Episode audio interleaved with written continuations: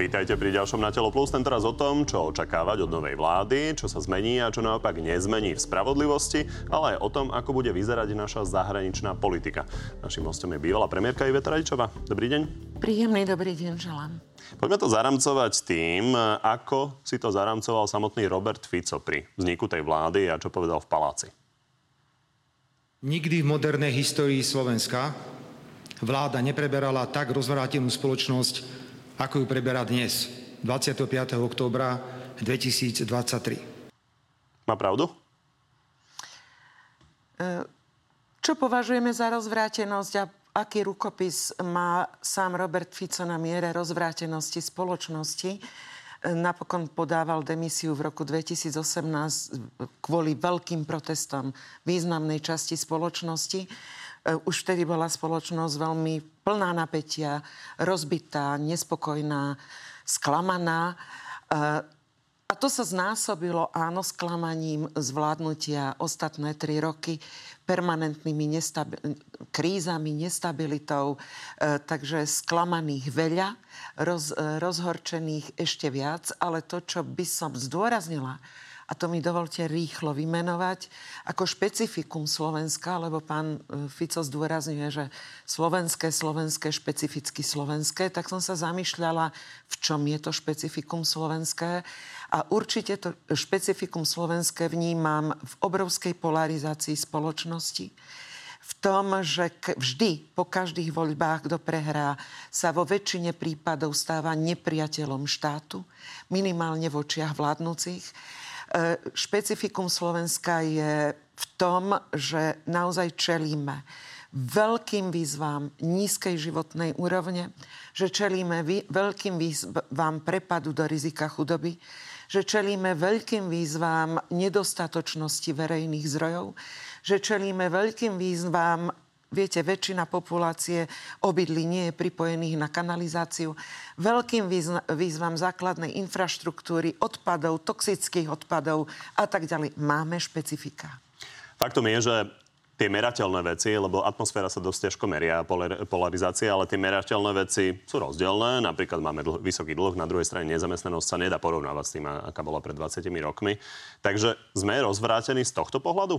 Z pohľadu správovania štátu? Objektívne za tých 30 rokov sme prežili 4 veľké recesie. 4. E, dve sme si spôsobili sami. Začiatkom 90. rokov prvú liberalizáciou cien, obrovský prepad. E, druhú koniec 90. rokov v dôsledku divokej privatizácie, krachu bank a podobne skoro 20-percentnou nezamestnanosťou. Slovensko bolo naozaj blízko krachu, totálnemu krachu. Tie dve boli interné a naozaj sme si vládli sami a spôsobili si to sami. A potom dve externé, obrovské recesie. Jednu v rokoch 2009 až 2012 veľká finančná kríza s vysokou mierou nezamestnanosti na Slovensku a druhú dvojitú pandémiu v kombinácii s vojnou na Ukrajine, teraz už aj s vojnou v pásme Gazy, s rastúcou infláciou, s krízou životných nákladov. Takže pomeriavať. Radšej by som hovorila o tom, kedy to bolo lepšie ako hovoriť o tom, že ideme z krízy do krízy, keď si to uvedomíme. Tá otázka skôr smeruje k tomu, že či je naozaj e, ten stav Slovenska a jeho okolia taký depresívny, ako to pomenúva Robert Fico, alebo je to skôr zaramcovanie toho, aby on z toho mohol nejakým spôsobom uh, výjsť a ukázať občanom, že sa mu to podarilo? Uh, známa to veta, že za všetko môže tá bývalá vláda. E, sa bude opakovať, o tom nie je pochyb. Pôjde, uvidíme, ako ďaleko do minulosti s tou vetou zajde. To, že zažívame revanš a čistky, to bolo jasné od prvého momentu. Napokon Robert Fico neklamal, on nám pravdivo hovoril, čo všetko nás čaká a čo všetko urobí. A dôsledne to robí. Robí to ale spôsobom, ktorý sme možno neočakávali, lebo e, to vyčistenie a istý typ revanšu nechal urobiť strane Smeru 2, teda hlasu. Nedal tam Matúšovi svoj... Šutajovi Eštekovi sa dostaneme o chvíľku. Ja len hovorím, že to presunul na e, svojho koaličného partnera, e, aby to nerobili priamo jeho nominanti. V tom je veľký zámer a veľké, veľké, veľká politická... To môžem zhodnotiť o chvíľu, ale tak ano. poďme zhodnotiť ešte to menovanie e, tej Dobre. vlády a poďme sa pristaviť pri úlohe prezidentky, lebo teda ona nejakým spôsobom do toho zasahovala a toto povedala pri menovaní toho kabinetu Zuzana Čaputová. Nech by som dnes menovala akúkoľvek vládu. Časť občanov by bola nielen sklamaných, ale dokonca v obavách z toho, čo bude. Ste ako vnímali tú jej úlohu? Tiež si zažila svoje, vymenúvala za to obdobie piatich premiérov. To je pomaly do Guinnessovej knihy rekordov za tak krátky čas. Na slovenské pomery minimálne. Teda. No, na Taliansku možno štandard v Bulharsku boli e, nás, ako, nie, v Taliansku dokonca dokázali aj trošku dlhšie obdobie, ale áno, zaraďujeme sa do týchto krajín, čo nás veľmi nectí. E, politická nestabilita vyvoláva nervozitu, neistotu, účasti ľudí hnev a u veľkej časti strach. A strach je emócia, ktorá vás robí úplne zbavených schopností činiť, konať a premýšľať alebo zvažovať racionálne. Jednoducho máte strach. A ne, ja nechcem znižovať ani strach z medveďov, ten bol oprávnený v tých miestach, kde sa to konalo. Ale ten strach je z tej miery neistoty, ktorej čelíme. A z jedného problému do druhého a nepočujete, nevidíte relatívne zmysluplné alebo aspoň rýchle riešenie, lebo to rýchle riešenie nemá. A teraz do tejto situácie e, pani prezidentka volila spôsob, že v podstate rešpektovala návrhy, ktoré jej predložil Robert Fico a e, Otázka je, či je to podľa vás správny postup. Lebo z opozície zaznievalo od mnohých, že Robert Kaliňák je väčší problém ako Rudolf Huliak mala viac zasahovať pri vzniku tej vlády, lebo naozaj eh, bola tu, bolo to očakávanie zo strany tých voličov a tých eh, koaličných strán. Ale voliči rozhodli. 68,5% voličov rozhodlo, že chce mať takúto reprezentáciu. Vedeli, aká nastúpi politika. Opakujem, bola veľmi precízne, jasne, presne formulovaná pred voľbami, počas volebnej kamp- kampane. Všetko to, čo sa prislúbilo, sa deje. Nie je na stole žiadne prekvapenie. E, pani prezidentka nemôže meniť rozhodnutie voličov. Na to naozaj nemá kompetenciu ani právo. Ale to, čo je v hre a čo možno by som zdôraznila, je, že viete, pokoj a poriadok môžete nastoliť dvomi spôsobmi. Jeden ten spôsob je veľmi zdlhavý, nepríjemný a ťažký a pani prezidentka sa oň snaží. Hľadať dohodu, hľadať konsenzus, e, správať sa slušne, nevytvárať nové konflikty, snažiť sa ich nejak uhládzať, byť veľkorysá. Na môj vkus sa správala nesmierne veľkoryso voči tomu, čo sa deje na politickej scéne. Mala alebo... do väčšej konfrontácie s Robertom Ficom, alebo toto bolo adekvátne? Uh... Z vášho pohľadu, ja vás tu nepresvedčam, čo ona mala robiť, len Nie, ja, som, ja, sa, ja sa tu idem pýtať uh, naozaj za voličov. Ani by som si to nedovolila hovoriť, čo ona mala uh, urobiť alebo nemala urobiť. Pravdou je, že sa snaží tlmiť tie konflikty maximálne, ako sa dá. Uh, nie vždy sa jej to darí. Napokon nezabúdajme, že sa ocitla v situácii, kedy ona dávala žalobu na Roberta Fica. Osobne mám tento zážitok, lebo som žalovala Roberta Fica. E, dva roky ho nevedeli nájsť, aby mu doručili e, predvolanie na súd. Sa premiér strátil v tých, tých časoch. E, v istom momente to naozaj človek potom zdá, že to nemá zmysel, ale späť ťažká situácia vzájomnej komunikácie a musím konštatovať, že zvládnutá vysokoprofesionálne, pretože politika je v tom mrcha a nepríjemná, že musíte podať ruku aj tomu, komu ju naozaj nechcete podávať. A robia to tí politici za nás. My to robiť nemusíme, v tom sme slobodnejší, ale ona to urobiť musí. Je, jej úlohou je zabezpečiť, aby naozaj tie orgány ústavné fungovali a fungovali čím skôr. A to, že tam prichádzajú ľudia s tými menami, ktoré dôverne poznáme, má svoju výhodu, výhodu v tom, že ich dôverne poznáme a vieme, čo budú robiť. Má svoju nevýhodu, že ich dôverne poznáme. Poďme na opozíciu. Takto vidí svoju úlohu líder jej najsilnejšej strany, Progresívneho Slovenska.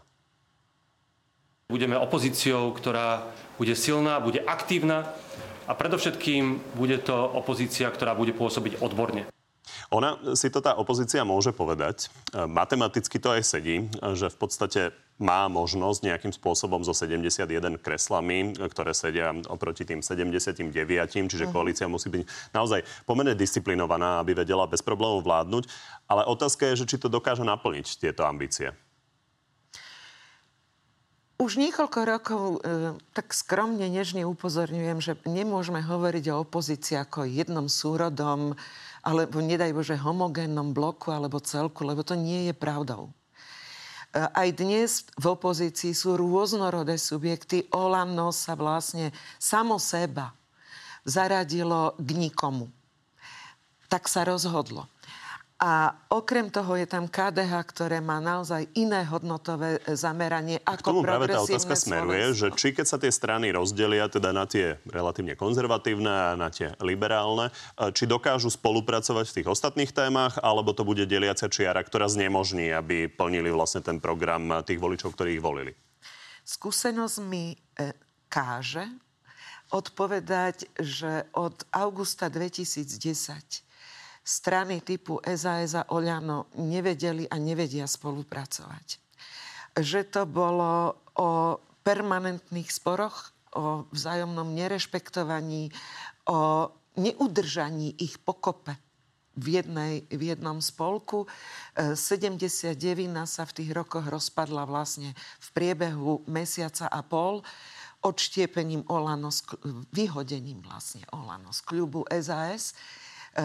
A ten konflikt sa valí a viaže na celé obdobie a v zásade celých 13 rokov sme svedkami toho, že vstupom e, týchto dvoch nových subjektov e, do politického spektra istá časť ako alternatíva nevie konzistentne e, spolupracovať, nevie hľadať kompromisy a prevažujú rozpory nad spoluprácou. To sa napokon, pán redaktor, prejavilo už v tejto volebnej kampani, ale prejavilo sa to aj tesne potom, ako nejak zúfalo sa snažilo ukázať, že možno by mohla byť alternatíva, ale už hneď začali vzájomné útoky v rámci týchto politických no, strán. Znamená to, že Robert Fico to bude mať pomerne jednoduché s tými 79 hlasmi, ktoré nie sú žiadnou veľkou väčšinou, ale vzhľadom na to, kto proti nemu bude stáť, bude to jednoduché vládnutie? E, pán Fico si vybral e, nie na základe odbornosti zástupcov vo vláde, ale lojalnosti. To sú vysoko lojálni ľudia, to, na ktorých sa môže plnohodnotne stále spoľahnúť. Platí toto aj pre klub SNS? Má tam dvoch za SNS, áno. E, ktorí môžu e, spôsobovať istý, istý problém, e, ale udržať 79 znamená mať tam štyroch zástupcov za SNS, ktorých sa podarí udržať za každých okolností ako podpora vládnej koalície. A to si myslím, že je možné pri tomto druhu koalície. Poďme na konsolidáciu, vládnutie.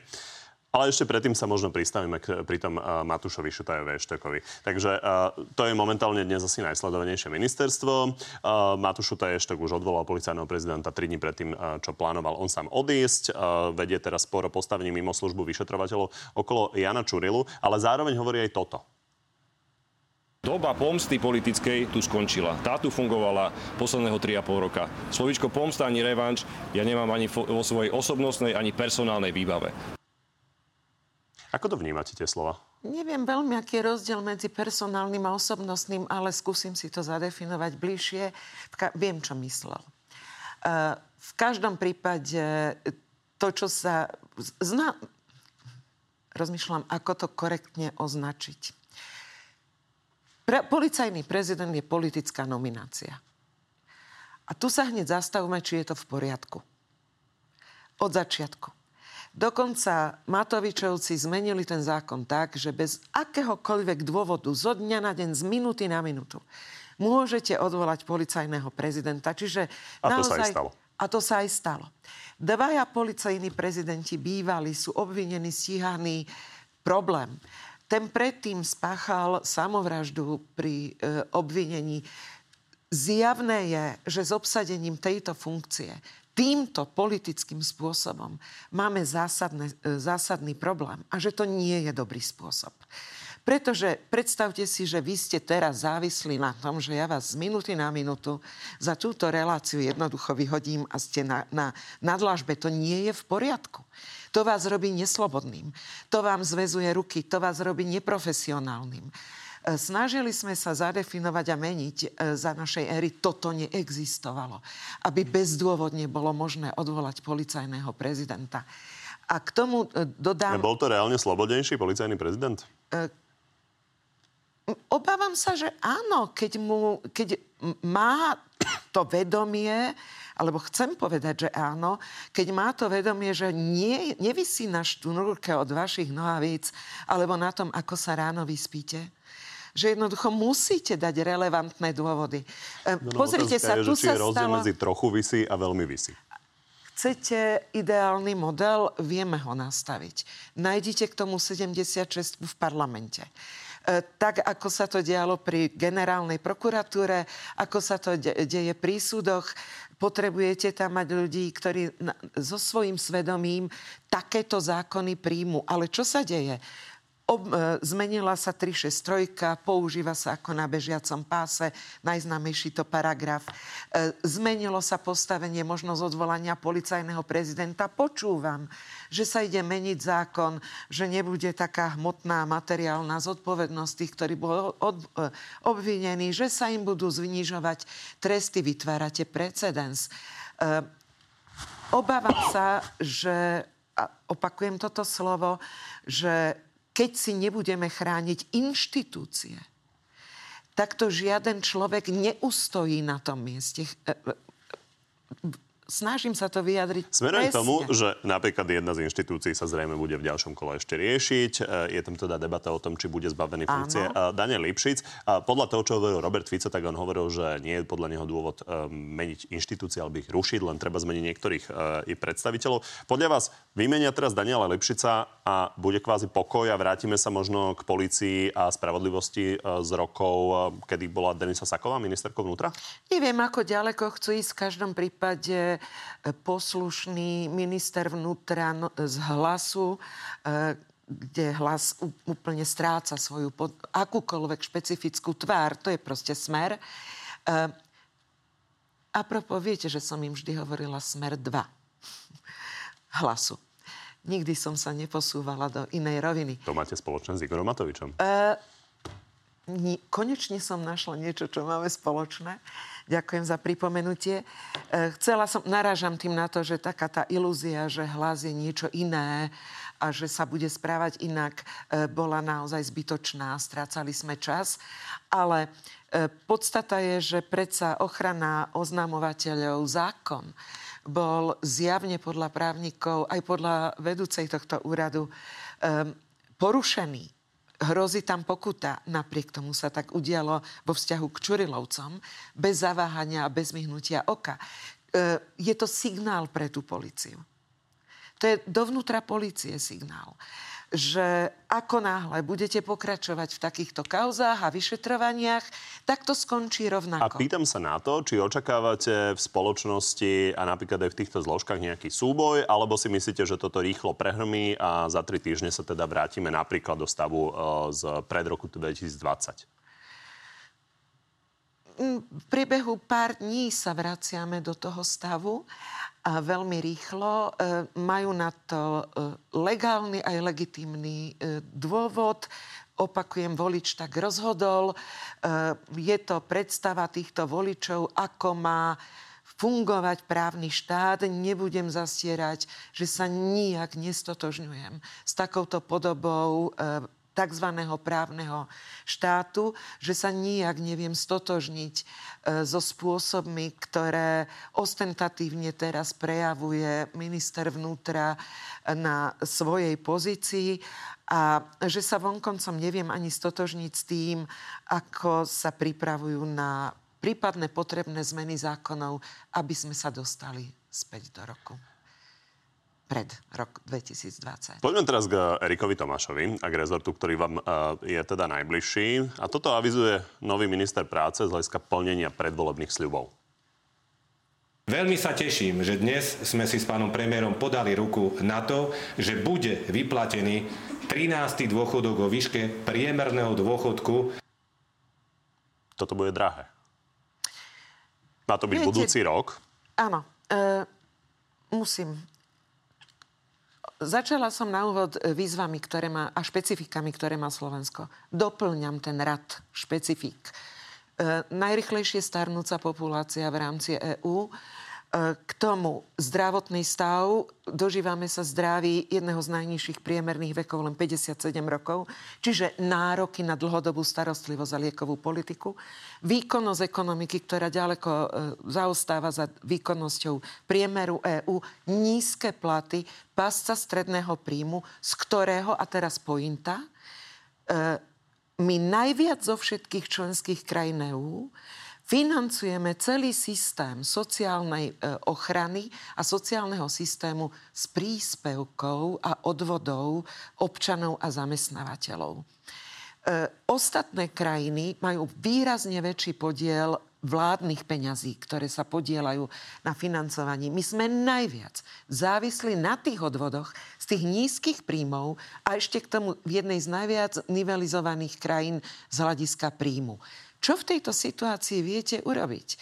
Zvyšovať odvody nezmysel. Tie sú jedny z najvyšších.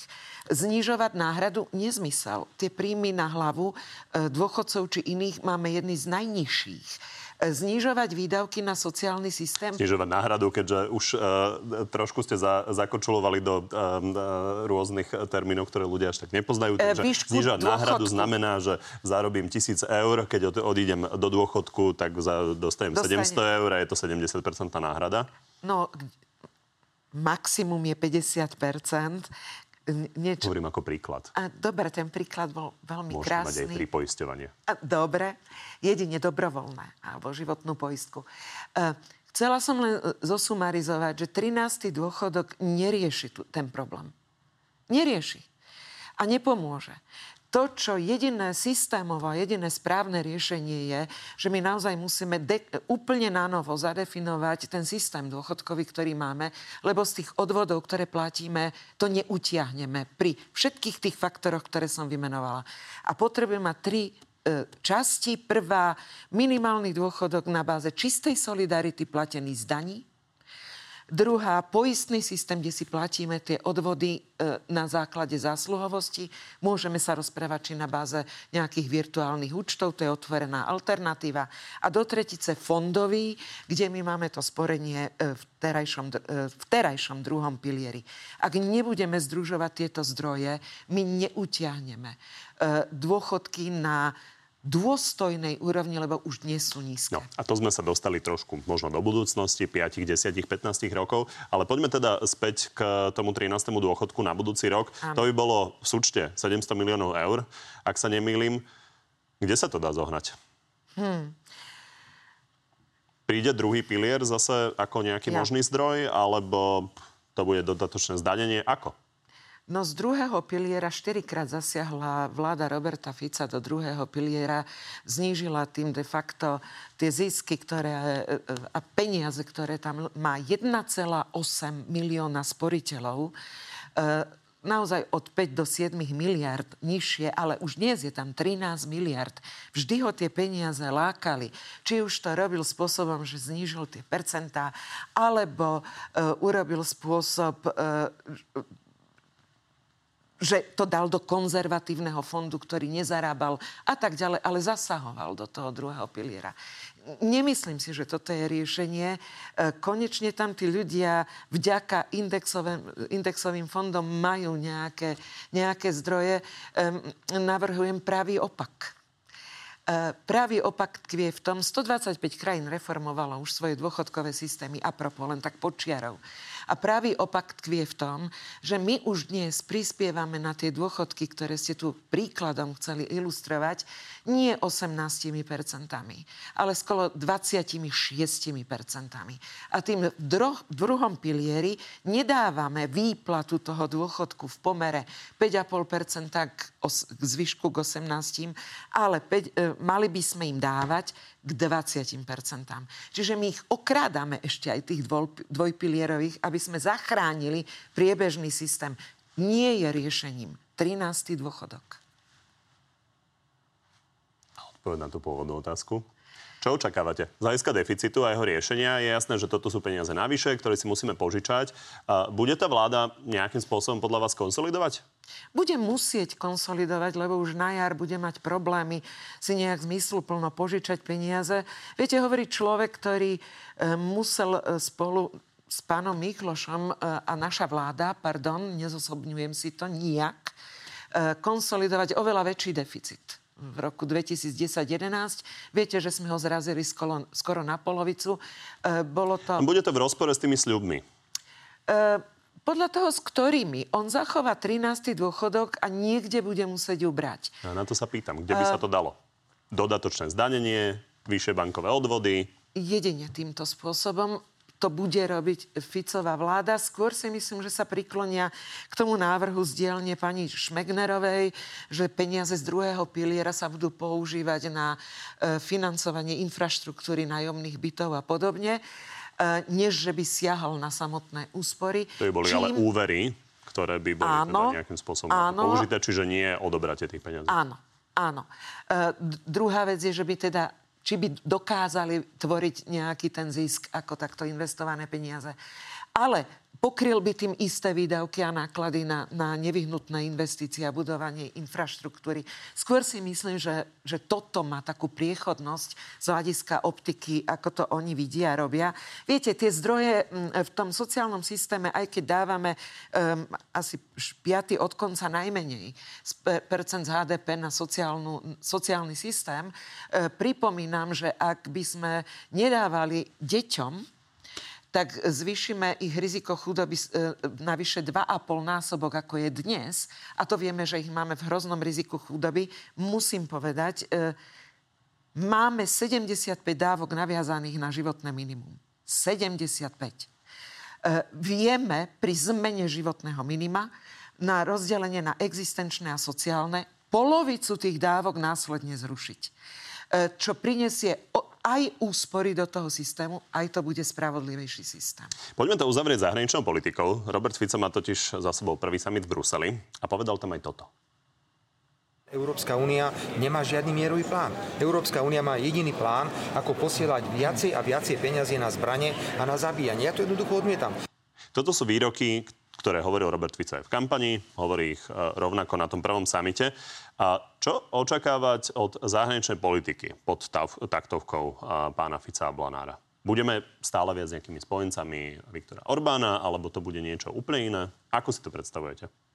Ja si to nepredstavujem. Ja som si pozrela podpis pod závermi z tohoto samitu, kde sa takto pán Fico vyjadroval a on sa jasne podpísal pod pokračovanie humanitárnej, ekonomickej a vojenskej podpory EÚ Ukrajiny. Na druhej strane dodal, vojenská podpora sú vždy bilaterálne zmluvy, čiže to záleží od každého štátu. Áno, e, ale zároveň dodal, že hovorí o vojenskej podpore z našich muničných skladov a nehovorí o tých kontraktoch, ktoré majú podpísané naše súkromné firmy. Takže viete, všetko je to... E, parafrazujem pani premiérku, e, teraz mi vypadla, ktorá krajina to bola, nepodstatné Severská, ktorá povedala, nech rozpráva, čo chce, podstatné je, ako, ako sa správa a zatiaľ sa správa a činí tak, že ju to nijak nevyrušuje. Čiže bude to skôr symbolické, ako nejaká výraznejšia zmena e, podľa vás? Myslím si, že... Myslím si súhlasil a podpísal e, i kroky, ktoré majú pokračovať v sankciách voči Ruskej federácii. i v minulosti to, čo hovoril doma Robert Fico alebo na tlačovkách a to, čo odsúhlasil na samitoch, e, boli, bolo rozdielne. Už vtedy sme konštatovali, že má dve tváre. Ludo Odor hovorí, že Robert Fico má osem tvári. Že on teda ich toľko napočítal. Takže e, kým neurobí kroky, ktoré by boli ohrozením bezpečnosti občanov Slovenskej republiky, tak ani mňa to nevyrušuje. Nijak ma to zatiaľ nevyrušuje. Na záver ešte dve predpovede. Vydrží táto vláda 4 roky? No, tí, ktorí ju volili, si to nesmierne želajú a ja chápem ich želanie. My, ktorí sme ju nevolili, si to hlboko neželajú, ale želanie nebudem zamietať, zamieňať za realitu.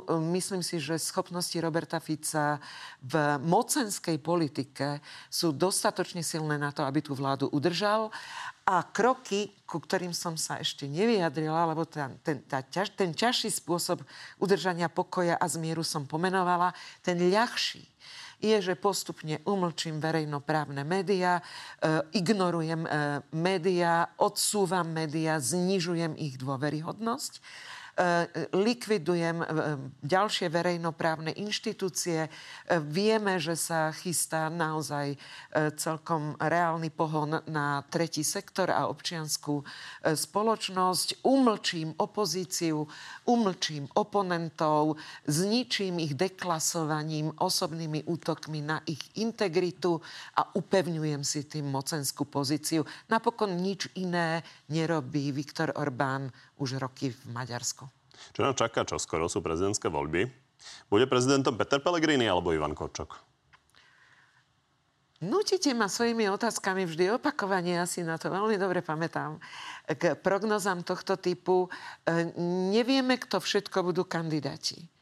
Inými slovami, kto bude konkurovať ktorému z týchto kandidátov, lebo toho môže potenciálne do druhého kola oslabiť. Samozrejme nehovorím, že Ivan Kočok a Peter Pellegrini budú v druhom kole. Uh, sám Peter Pellegrini ani nepotvrdil kandidatúru. Navyše, je to skôr o tom, že tieto mená sú najznámejšie. Uh, nie, zatiaľ jediné známe, okrem pána Kubiša, ktorý sa tiež, ako už vyjadril, že má v pláne uh, kandidovať. Uh, pri prezidentských Či má väčší potenciál Peter Pellegrini alebo Ivan Korčok?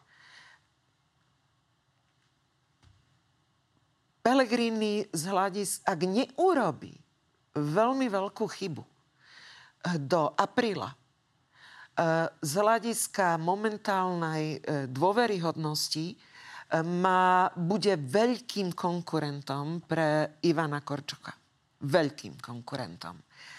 Ale to neznamená, že má jednoznačne všetok vier, vietor v plachtách, že vyhrá e, tie prezidentské voľby.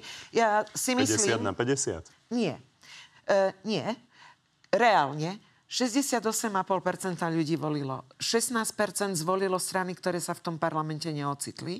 Z 52% reálne e, tú vládnu koalíciu si zvolilo zo všetkých dospelých voličov 30% 70 nie sú prívrženci tejto vládnej koalície.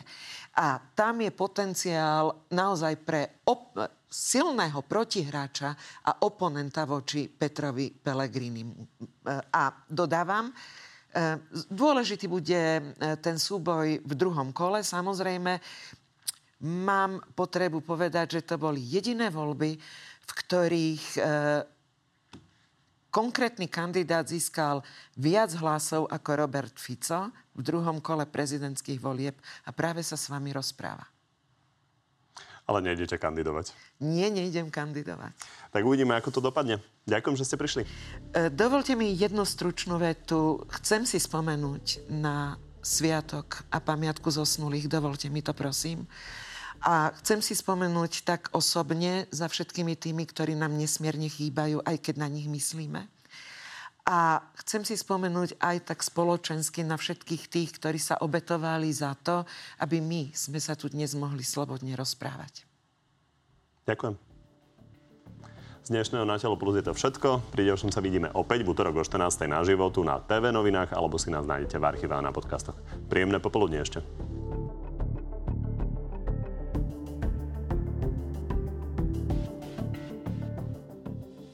Poďme teda na divácké otázky. Začnem Erikou. Kebyže ju pekne poprosím, naozaj sa nevráti do politiky? Kebyže vás pekne poprosím, naozaj sa ma to už nebudete pýtať. Ďakujem. Denisa, ktorý minister posunie veci vpred a ktoré naopak budú stagnovať? Netrúfam si odhadnúť, čo, e, kto čo posunie, ale najmä, čo považujeme za vpred. A dúfam, že počas relácie sa o tom budeme rozprávať. Ja veľké posuny vpred Jeden vôbec minister? Neočakávam. Jeden minister vám taký napadá? E, v ktorý celej tej škále možno na ministerstve zdravotníctva. Boris, ako hodnotí výsledok Mikuláša Zurindu vo voľbách? Že bol reálny.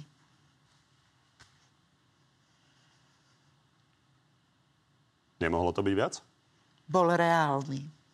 Dobre. Samuel, mal by sa ľudovít Odor vybrať rovnakou cestou ako vy, alebo by to mal v tej politike skúsiť? Keďže vie, o čom politika je už zblízka, tak sám odpovedal veľmi presne, že tomu dáva veľmi malú pravdepodobnosť v rámci štatistickej chyby. Bol to, bolo to tu, hovoril, že 5%. V rámci štatistickej To je chyby. tá štatistická chyba, dobre. Ale tak mal by? Bolo by fajn, keby ľudia jeho rázenia, rangu, rozhľadu a schopností sa odhodlali pre politiku, ale stále si myslím, že by ho v nej bolo trošku škoda. Taká glosatorská. Dokáže Richard Sulík alebo hoci kto iný povaliť túto vládu? Keby bol jej súčasťou určite. Jana, nech vymenuje pár dôvodov, pre ktoré si myslí, že voliči nevolili PS a naopak pár dôvodov, pre ktoré ľudia s vysokoškolským vzdelaním volili smer a hlas. Ťažká otázka, motívy rozdielne. E, Časť voličov smeru preto, že im z 12 rokov vládnutia plne vyhovovalo, že boli stotožnení so spôsobom vládnutia strany Smer SD, že príjmali čas z nich e, poznané zlo radšej ako nestabilitu, ktorú zažívali ostatné tri roky a obavy z ďalšieho chaosu. A to PS? A PSK je e, vol, voliči um, rozhľadenejší, mladší, um, modernejší. Pochopil a som to tak, že táto to, čo si myslí, že každý, kto má vysokoškolské vzdelanie, má voliť PS. Nie, určite tam ta, takéto rovná sa neplatí. A tí, ktorí sa nevedeli odhodlať voliť PS, sú možno rozhľadení, menej rozhľadení, o vzdelaní nehovorím, ale viac konzervatívni, ktorým čas programu PS veľmi prekáža. Ďakujem.